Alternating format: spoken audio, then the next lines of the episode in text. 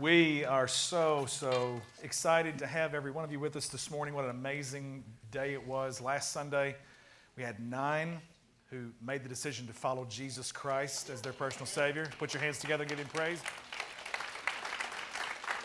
We, we start a new series today. Uh, by the way, my name is Michael. If you're a guest this morning, we're thrilled to have you.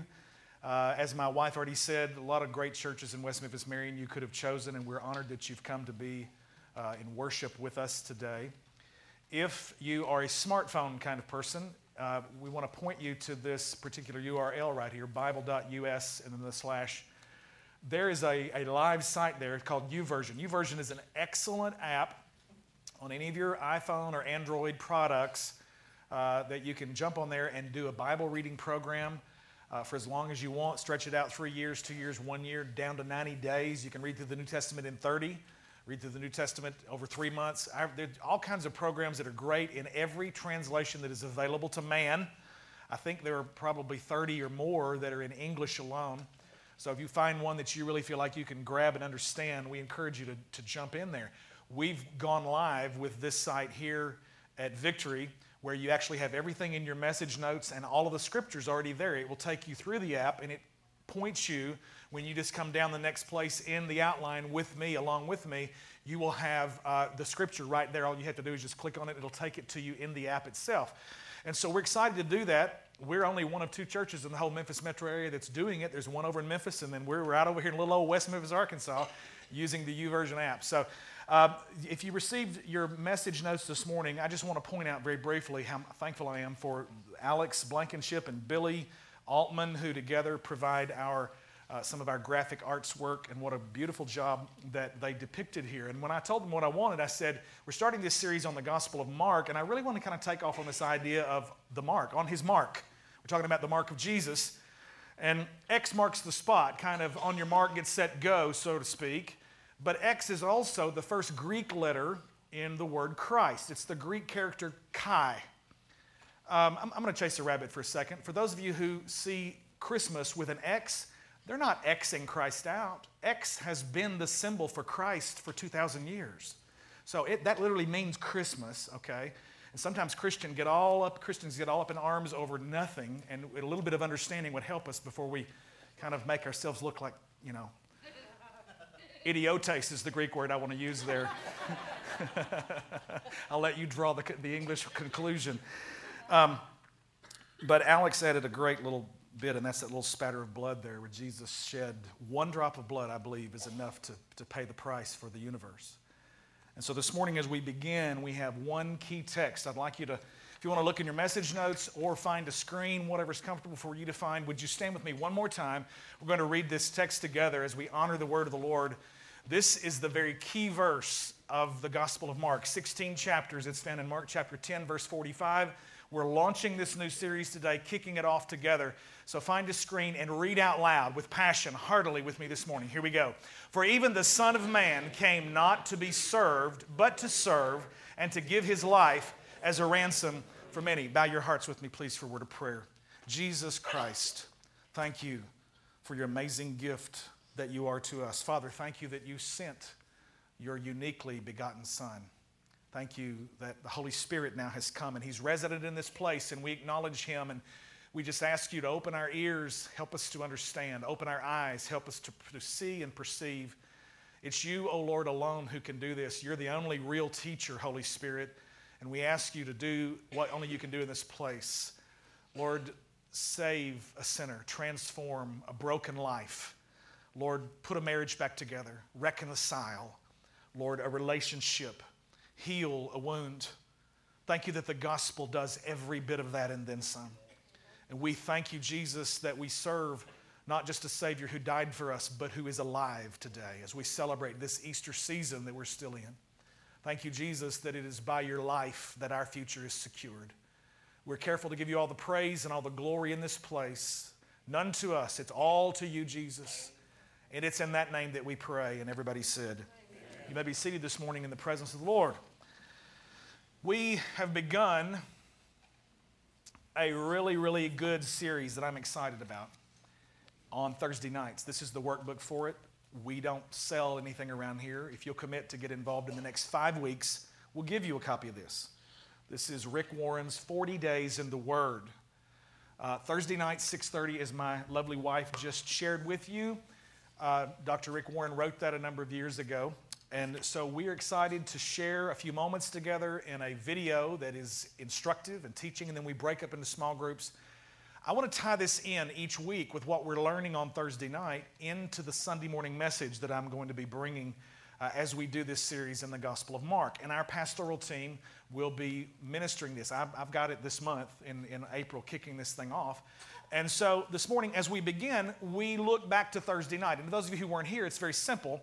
He taught what he called the pronounce it method because the Bible teaches the importance of, of meditation, biblical meditation, which is just the idea of ruminating, thinking about uh, tossing something over and over and in your mind, sort of chewing on it the way a, the cow does the grass, and then back and forth between all the stomachs. It's not a pleasant um, illustration, but that is the honest to goodness, very best illustration to what the Bible word meditation means. It means to chew.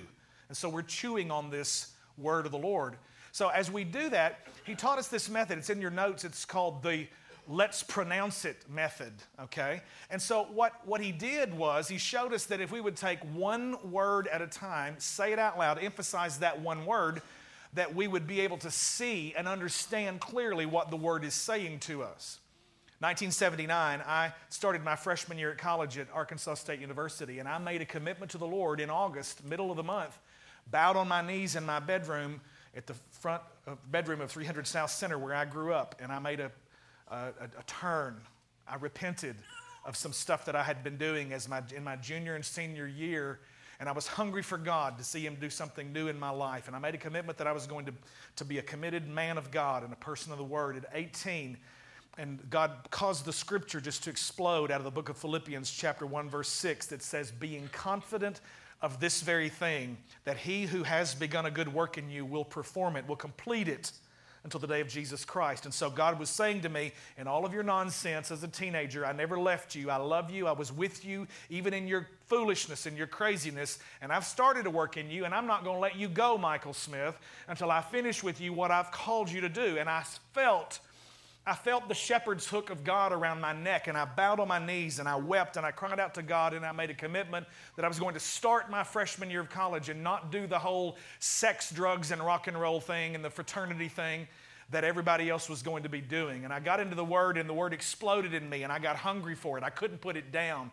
I was sitting up uh, literally with my light burning in my dorm room at 3 o'clock in the morning, put, reading the Bible, not out of some sense of obligation, but I got so hungry for it, I couldn't get enough of it. God lit a fire down on the inside of me, and I said, God, I want it. And He said, Okay, I'm gonna, I'm gonna sling it on you, man. And when you get it, it's gonna hit you hard. And by the end of that year, I had read through the whole Bible, and I had read through the New Testament twice. I read through both Old and New Testaments by the end of the school year in May. And, and, and, I would go out of my dorm room every day with a three by five card because I knew the importance of getting the word in my heart. Because if I had it inside my heart, it was a well from which the Holy Spirit could begin to draw something that would refresh me. Because that's how God speaks to you. He will draw up what you have already put on the inside of you there and use it to speak you, to you, to lead you, to guide you. I'd put a scripture on a three by five card and walk to class, and I'd head out. And in between classes, if I were on a long stretch, maybe on the sidewalk there in the campus, then I would read the scripture aloud and I would emphasize one word at a time. And the next time I would read through the scripture and emphasize the next word.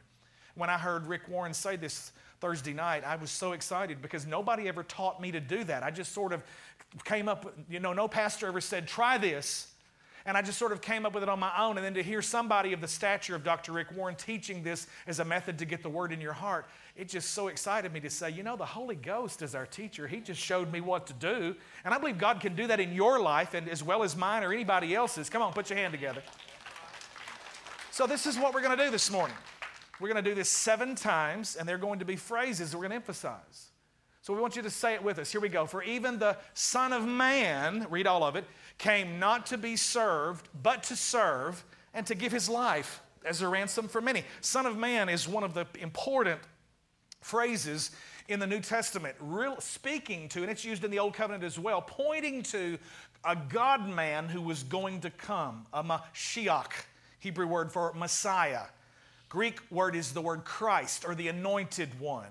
This Son of Man, who is both man and God, this Emmanuel, the incarnation of God in the flesh, we read this phrase, Son of Man, and it's capitalized because it's not just any son or any man, but it's the Son of Man. Everybody say it heartily the Son of Man. For even the Son of Man came. This is God Himself. Everybody say, God Himself. All right, next one.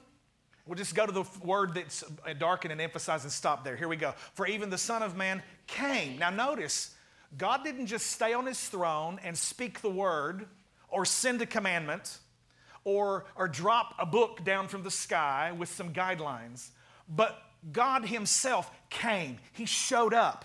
The Son of Man came, came down to the planet, walked among us, took on flesh in human form, just like you and me. He moved up into the hood, is what Eugene Peterson's message translation says in John 1:14. The word became flesh and he moved into the neighborhood. So we could see how he lived and how he talked and how he acted and the way he spoke and the way he treated people. Even the Son of Man came. Now, get the next one. Here we go. Read with me. For even the Son of Man came not to be served. Now, this is so amazing because every other religion demands that you lay down your life for its God. But this is backwards. This is an upside down kingdom. God Himself showed up to demonstrate His love for us, and He reversed the roles. Not to be served. Next phrase, here we go. For even, so read it with me. For even the Son of Man came not to be served, but to serve.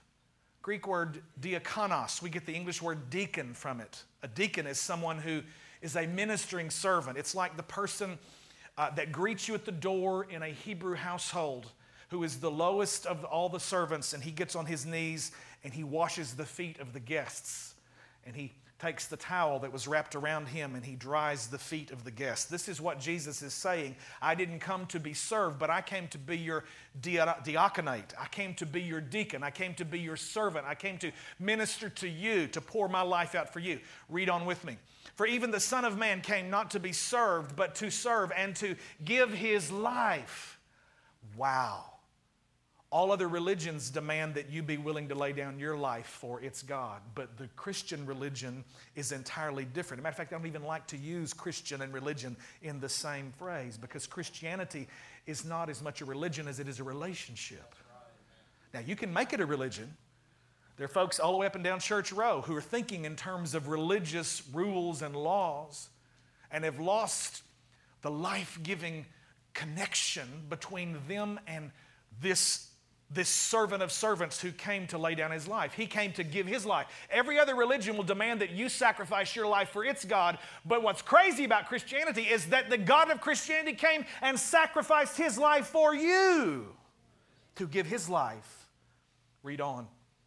For even the Son of Man came not to be served, but to serve and to give his life as a ransom. We have a lot of law enforcement in our congregation, you guys have dealt with kidnap situations. You, we watch it. We all see NCIS and, and Law and Order and all these things that romanticize how this stuff really happens. And the guys that are really in the trenches, we need to pray for our lawmen, our sheriffs and deputies and, and policemen patrolmen and all of these folks in our community. By the way, we're going to be having our big outreach in May, May 17th, where we're going to serve all of our first responders, firemen, policemen from West Memphis Marion, EMTs, uh, sheriff's department, highway patrol, uh, state troopers, all those guys that are out there serving, pastoring the highways and pastoring our communities and our counties.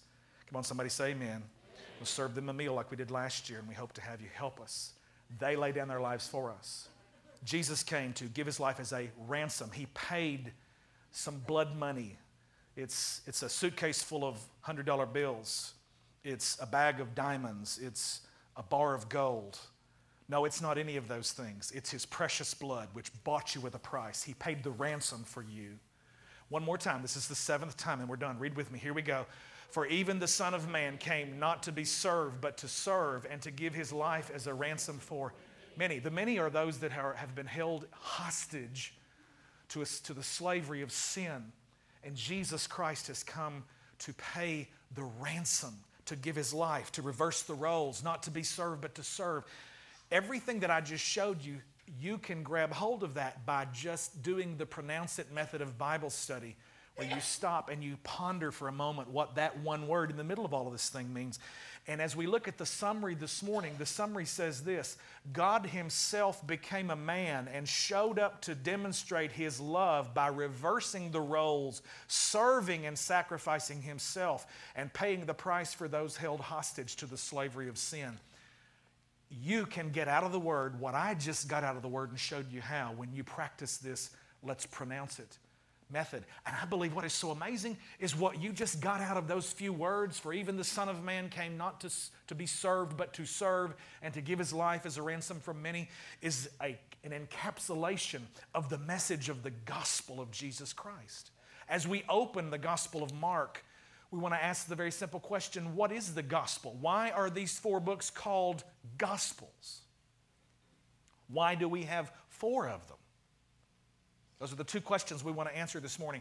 What is the gospel? Well, before I answer the question, what is the gospel, I want to differentiate between the gospel and religion because religion offers you advice. It is a self help program, it is a list of seven things to a better life. It is it is a list of, of, of 10 ideas or 10 suggestions. It is, a, it, is a, it is a program where if you will do these things and you will start to uh, mold yourself after your mentor, whatever the religion that you may be following, religion only offers you advice. It is kind of a self help program.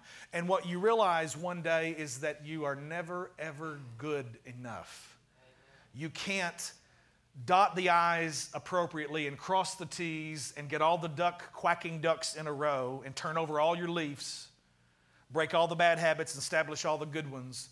You can't do enough of that. I cannot do enough of that. I must recognize that the unique thing about Christianity is that the relationship of Christianity does not offer any advice. It brings me this thing called gospel, and the gospel is news. Religion offers advice, the gospel brings me news. News. The word gospel literally means good news. News is something that has happened. Advice is something that you still have to do.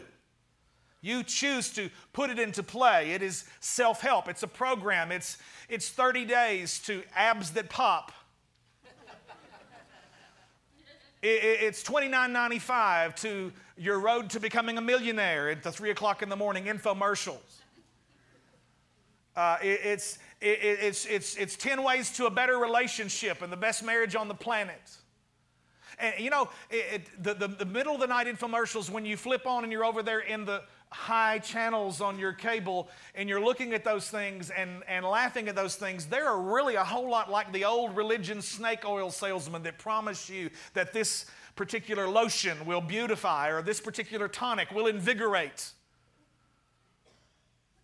And in the very same way, religion comes to you and offers this advice. And when you've tried this and tried this and tried all of these different kinds of programs, sometimes you finally come to the realization that there is nothing in me, in myself, that has any of the ability to create this kind of a state of perfection, that everything in front of me seems to be screaming that I have to have.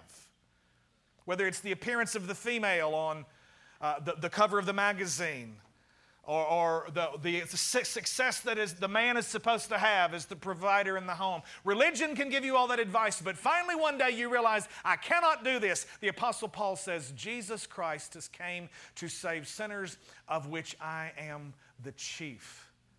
And Jesus entrusted the Apostle Paul with the gospel.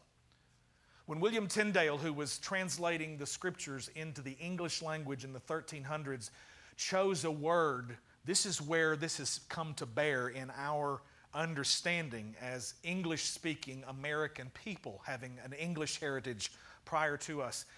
Tyndale laid his life on the line, and he was translating the scriptures into the Anglo Saxon language. He wanted to choose a word for this euangelion down there. You see the Greek. It's, we get the word evangelism or the evangel, and it's this idea of not only the message alone, but the herald who is carrying it, this amazing message.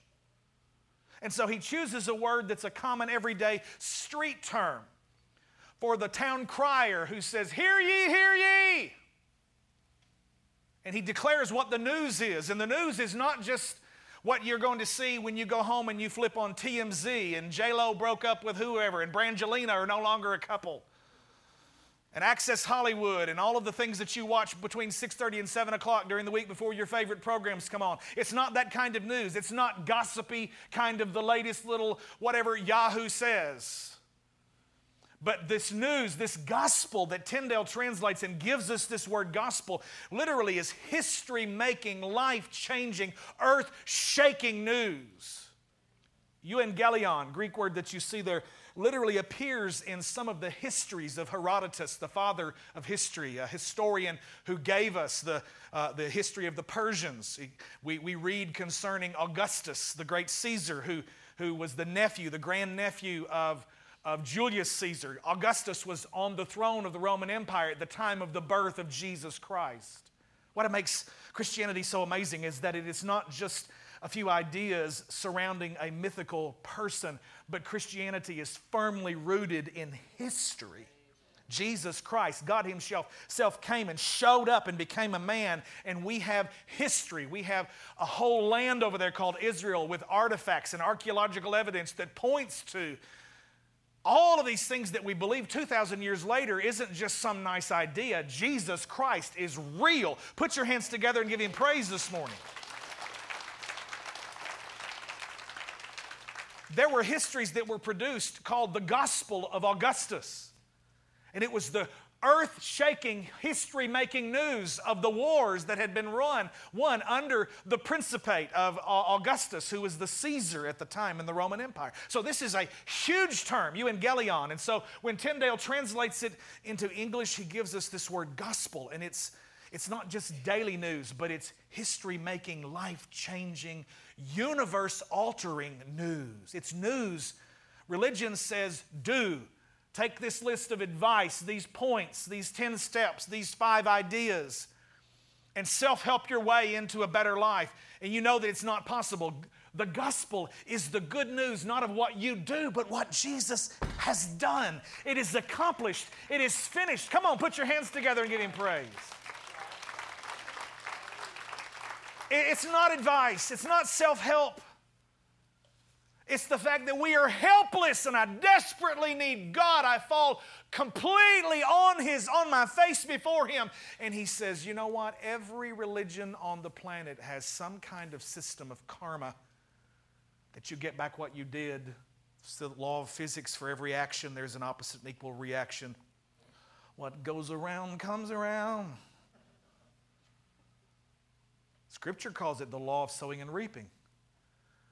But the amazing thing about this gospel of Jesus Christ, as we open up and introduce this gospel of Mark this morning on his mark, it's about this amazing idea that Jesus comes along and he totally drives a stake in this whole circle of karma, of law of sowing and reaping. Mm. Got some beat going. Everybody take your phone out and turn it off, please. Help me right now.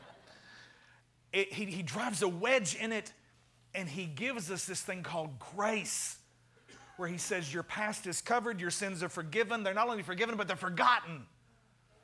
And you're serving a God who knows everything, but yet he says, I don't remember your sins anymore. Oh my gosh, that's amazing. That's good news. That's history making, life changing, universe altering news. That is the euangelion. That's the gospel of Jesus Christ. It changes your life. It's news of what something that's already happened. He's already done it. Religion says do, Jesus says done. It is finished. Look with me quickly, please, to the question why do we have four gospels? We've got these four guys who wrote Matthew, Mark, Luke, and John. Two of them were direct disciples of Jesus, two of them came in later. Matthew and John, if you look at them like bookends on the end, Matthew his name was Levi. He was a tax collector. Jesus changed his name to gift of God, Matthew. John is the one who leaned his head on Jesus' breast, and he has a revelation of the heartbeat of God. He writes a gospel that is absolutely phenomenal, very different from the first three. The first three are what we call the synoptic gospels sin, S Y N, not S I N, like to miss the mark or to transgress or to have iniquity, to make a mistake. to be sinful. It's not that kind of sin, S I N, but it's S Y N. Everybody say sin. Synoptic. So sin means together, like a synthesizer or a synthesis that brings something together. Optic. What do you see in the word optic? Optic. What, what, what, what, what, what do I have on right here? Glasses. Optics are to see. So synoptic means the gospels that see together. Matthew, Mark, and Luke. Those are when you sit down to read through the New Testament and you go, wait a minute, I just read about this a few days ago. And that's when you read Matthew and you turn around and you see the same thing again in Mark. And then you keep reading, and then the same story shows up again in Luke.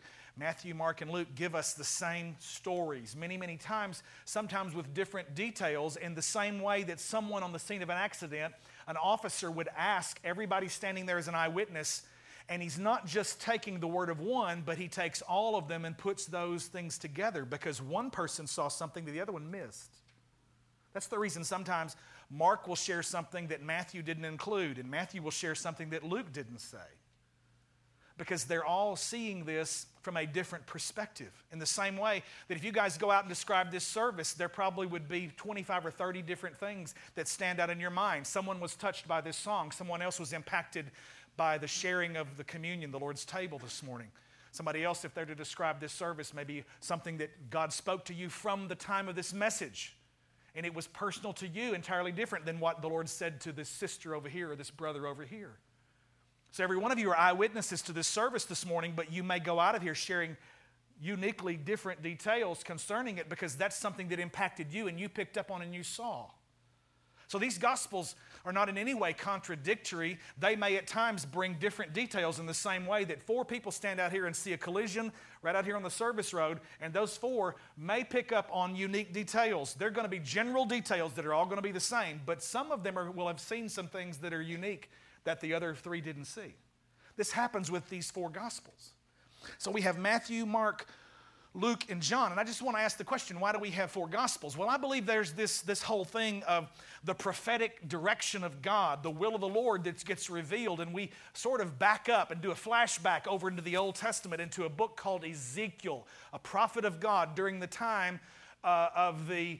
Um, what's the word I'm looking for? They are carried away into captivity into Babylon. So it was during the Babylonian captivity when Ezekiel is prophesying out there in the fields and he sees a vision. He has this wide open view of what literally sounds like a science fiction kind of movie. It is Ray Bradbury, it is Close Encounters of the Third Kind, it's Star Wars, uh, the, the prequel. I mean, it's amazing what Ezekiel is seeing because he's seeing these creatures with a wheel within a wheel and they have all of these different kinds of faces. It looks like the bar scene in Star Wars.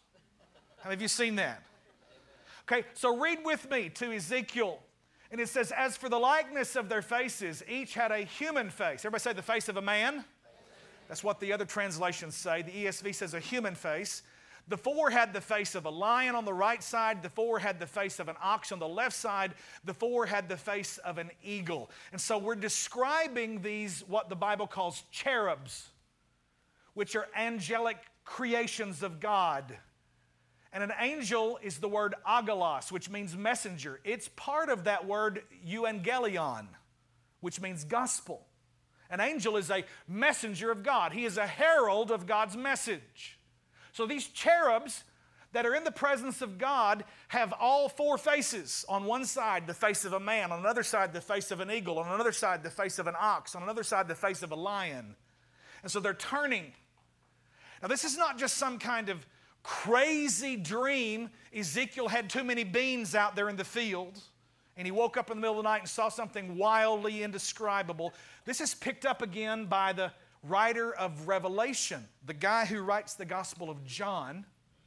Gives this to us in the book of Revelation, chapter 4.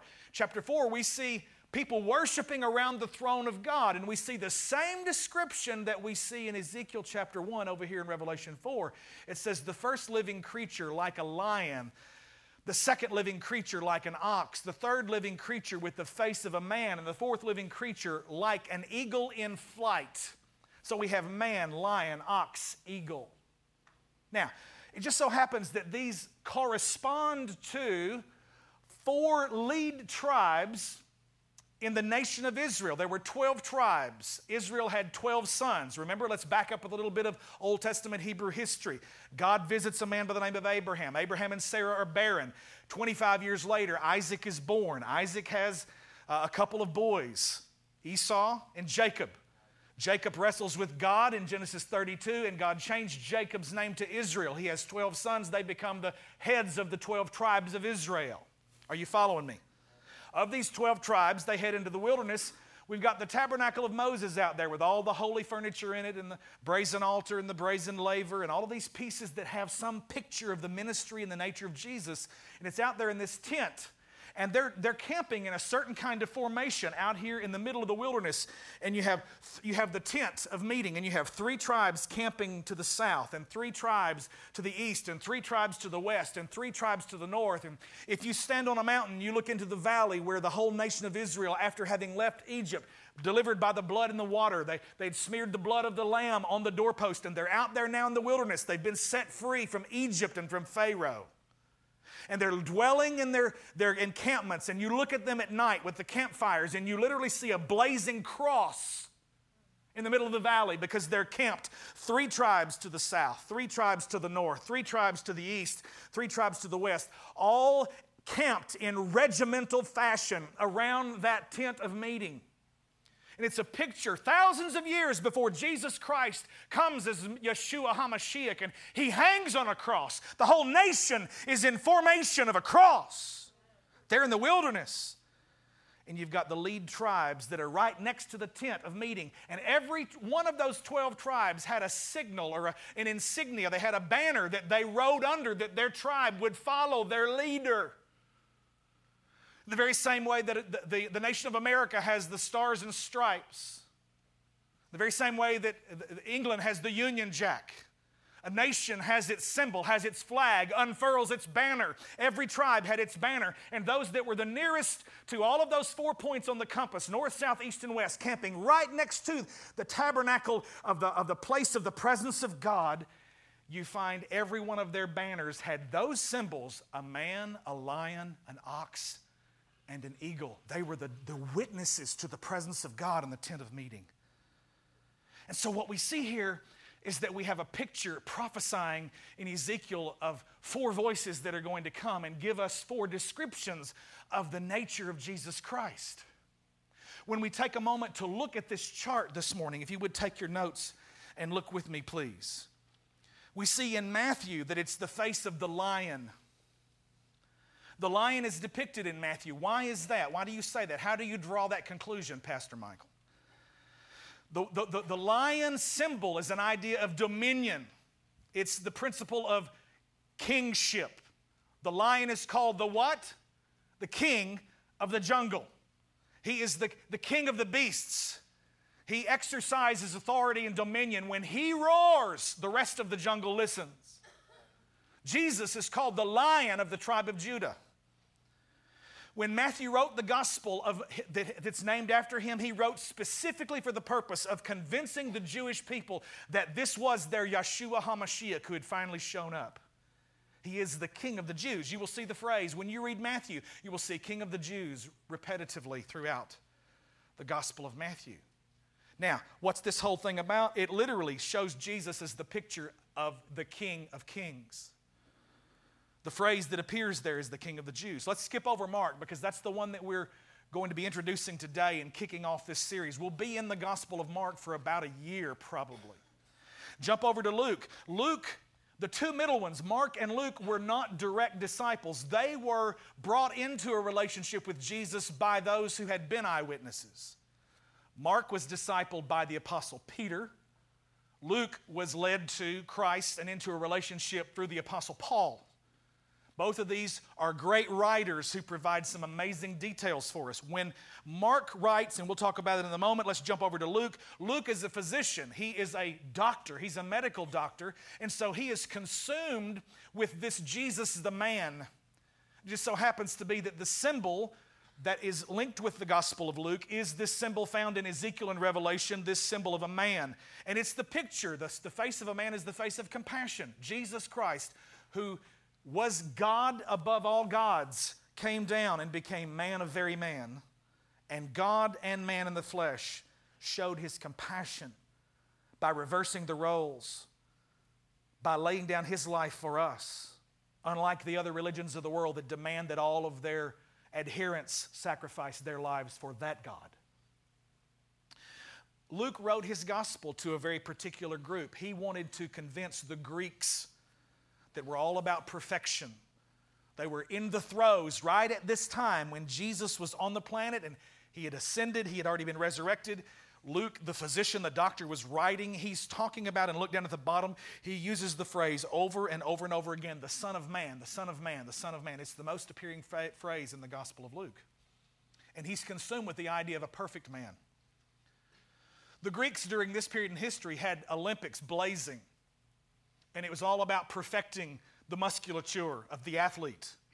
It was about showing the perfect man in his perfect form in the throwing of the javelin, in, in, in, the, in the contest in the Colosseum, in the Olympic decathlon, in the marathon, and all of these things that the Apostle Paul uses, all of that athletic imagery too in the Bible of boxing and wrestling and, and fighting and, and all of that particular military kind of warrior kind of an attitude, that very manly kind of a gospel that in so many places in America these days is not even preached anymore.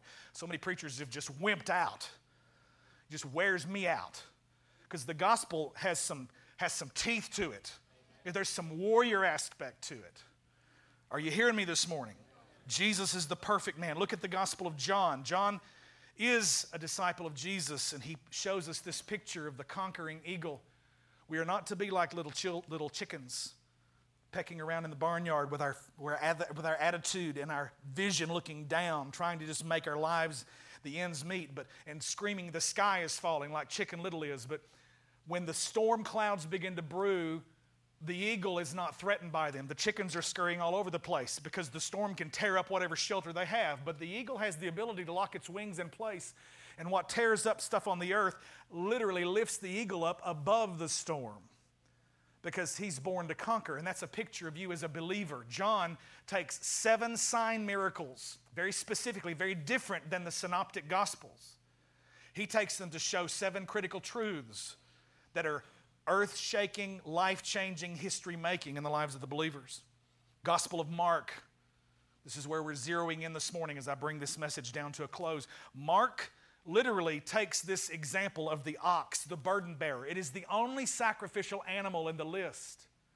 Jesus Christ came not to be served, but to serve and to give his life as a ransom for many. And the ox sheds his blood, lays down his life. The ox is the burden bearer in life, he is the sin bearer in death. So this is a picture of Jesus, it's the face of submission the, the Gospel of Mark was written specifically to the Romans, and it reads literally like a screenplay. What's so exciting about it is that it moves rapidly from one thing to another. And, say, and immediately, and they were at the other side. And you're seeing all of these amazing feats. Jesus opens the can on the devil in this gospel. It is amazing.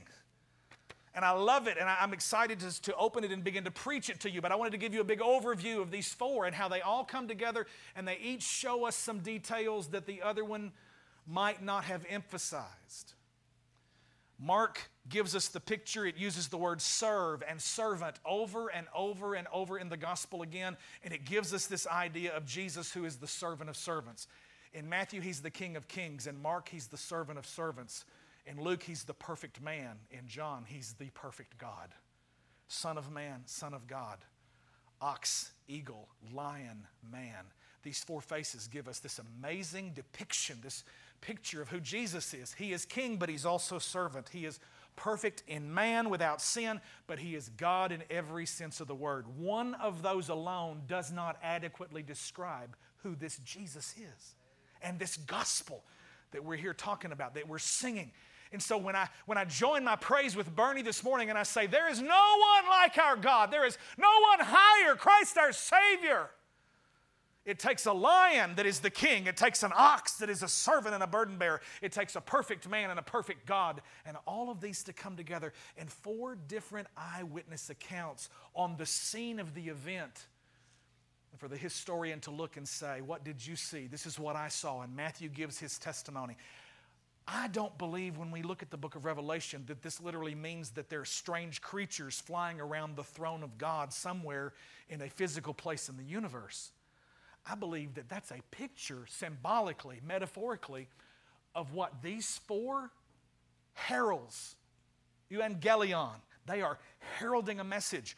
One with the roar of a lion, one with the screech of an eagle, one with the heart cry of a man, and another one with the very demonstration of the love of God Himself. Every one of them lion, ox, man, eagle, and they're all crying out, Holy, holy, holy is the Lord of hosts and they're around the throne. As Mark gives his message, as Matthew declares he's the king, as Mark shows that he's the servant, as, as John shows that he is the perfect God, the Son of God, as, as Luke shows that he's the perfect man, the Son of Man, every one of them are establishing the throne, the lordship of Jesus Christ in the earth, saying, Holy, holy, holy is this Jesus. This is the gospel. This is the history making, earth shaking, life changing gospel of God.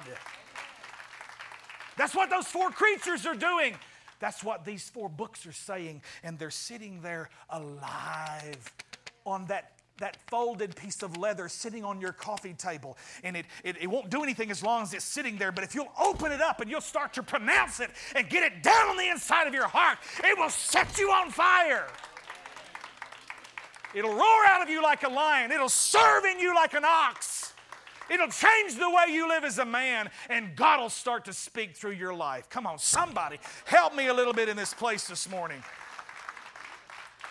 I'm not crazy. I'm not out of my mind. I'm just outside of some of your minds. This Jesus is everything that he said he was. This morning, and we close this, the Gospel of Mark is so cool. It was the very first one that was ever written. It is the shortest of all of them, 16 little chapters. This is the eyewitness account of Peter as he tells it to a young man by the name of John Mark. The unique thing about Mark is that every time you open this, Peter is always on the scene. This is this, is this crazy, impetuous fisherman who laid down a business that had been in his family for generations and followed this crazy dude called Jesus.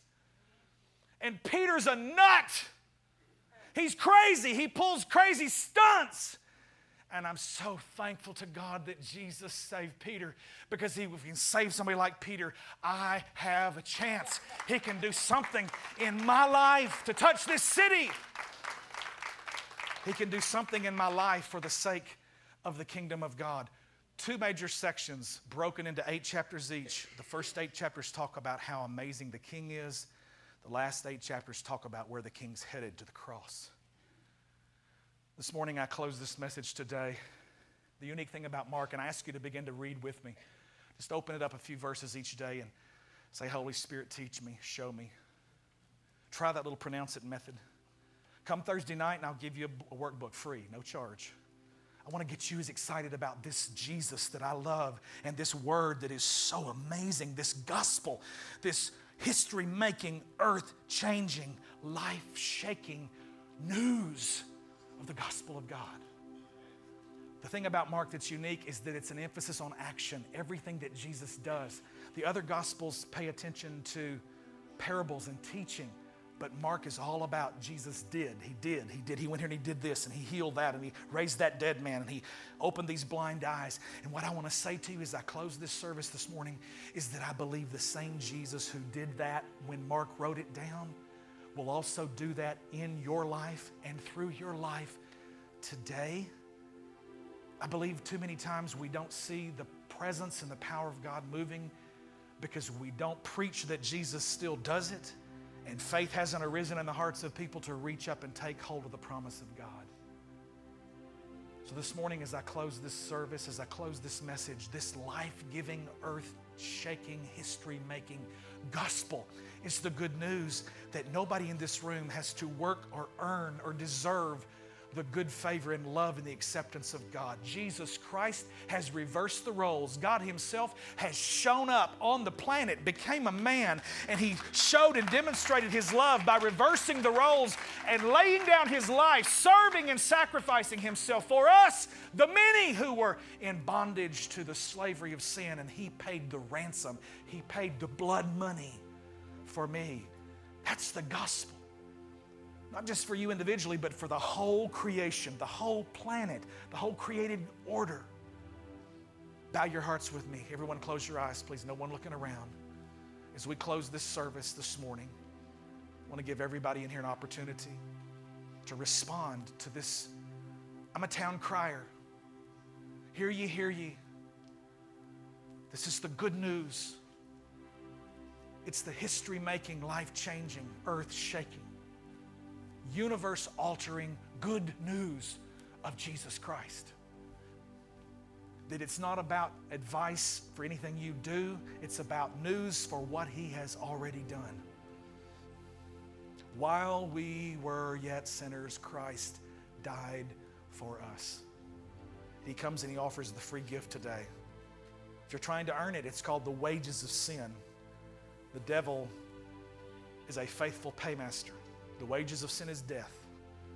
But the Bible says the gift of God is eternal life through Jesus Christ our Lord. I'm going to give you an opportunity right now in this room. I don't know if you're far from God, but the Lord is reaching to you with this amazing history making good news. Every head bowed, every eye closed, no one looking around. If you'd like to be included in this prayer and you're saying, Pastor, that's me, I desperately need some good news. If you just want to slip up your hand, I want to pray for you. I'm not going to call you out or embarrass anybody or call you to the front there. I see several hands around the room. This in this section. There's a couple over here. And yes, anybody else? Anyone?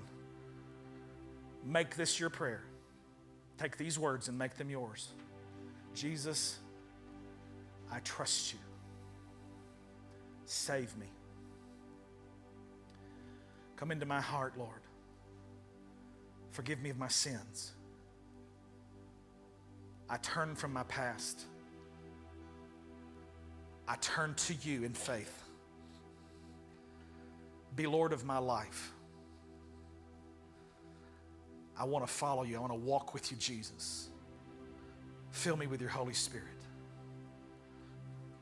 Jesus, we thank you for that in this place. Thank you for these hands that have raised this morning and they're crying out to you, oh God, to this amazing news they've just heard history making, life changing, good news. Thank you that you reversed the roles and you came. Lord, we, re- we rejoice with these men and these women, boys and girls this morning who've raised their hands to say, Jesus, be my Savior, be Lord of my life. We embrace them with open arms. Thank you, Lord, that you have the power to bring them into the body of Christ, to birth them, for them to be born again. You've given them a fresh start today. A, a, new, a new life now flows out of them. We thank you for this in Jesus' name. All of God's people said. Put your hands together. Come